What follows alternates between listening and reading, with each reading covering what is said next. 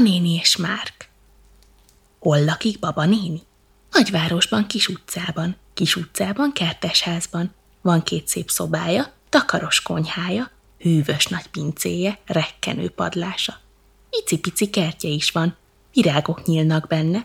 Rózsa, májva, margaréta, kardvirág, a langaléta. Baba néni teljes neve, harmadfalvi babarózsa, zafírkék a szeme, ezüstfehér a kontja. És még ki lakik ott vele? Nem a lánya, nem a veje, nem a fia, nem a menye, nem az öccse, nem a húga, semmiféle pereputja, hanem egy kisfiú, Márk, akit egyszer a parkban talált, és aki, haj most csodát, Vágyországból érkezett, mert rossz helyen fékezett, és úgy került ide a földre, Baba néni örömére. Azóta ők együtt laknak, halandó, halhatatlannak mesél minden este, majd elalusznak rendre. A kertben.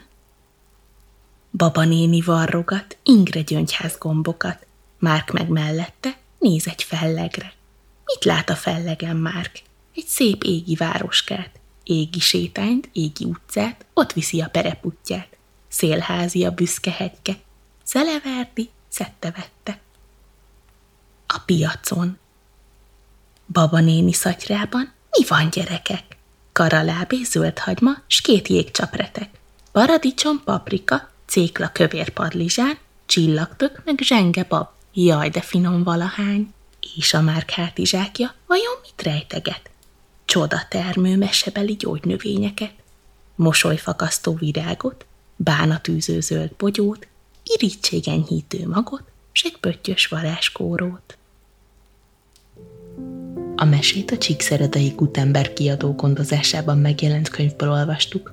A kiadó könyvei elérhetőek Magyarországon a double-u double-u double-u pont gutenberg könyvesbolt pont hú oldalon.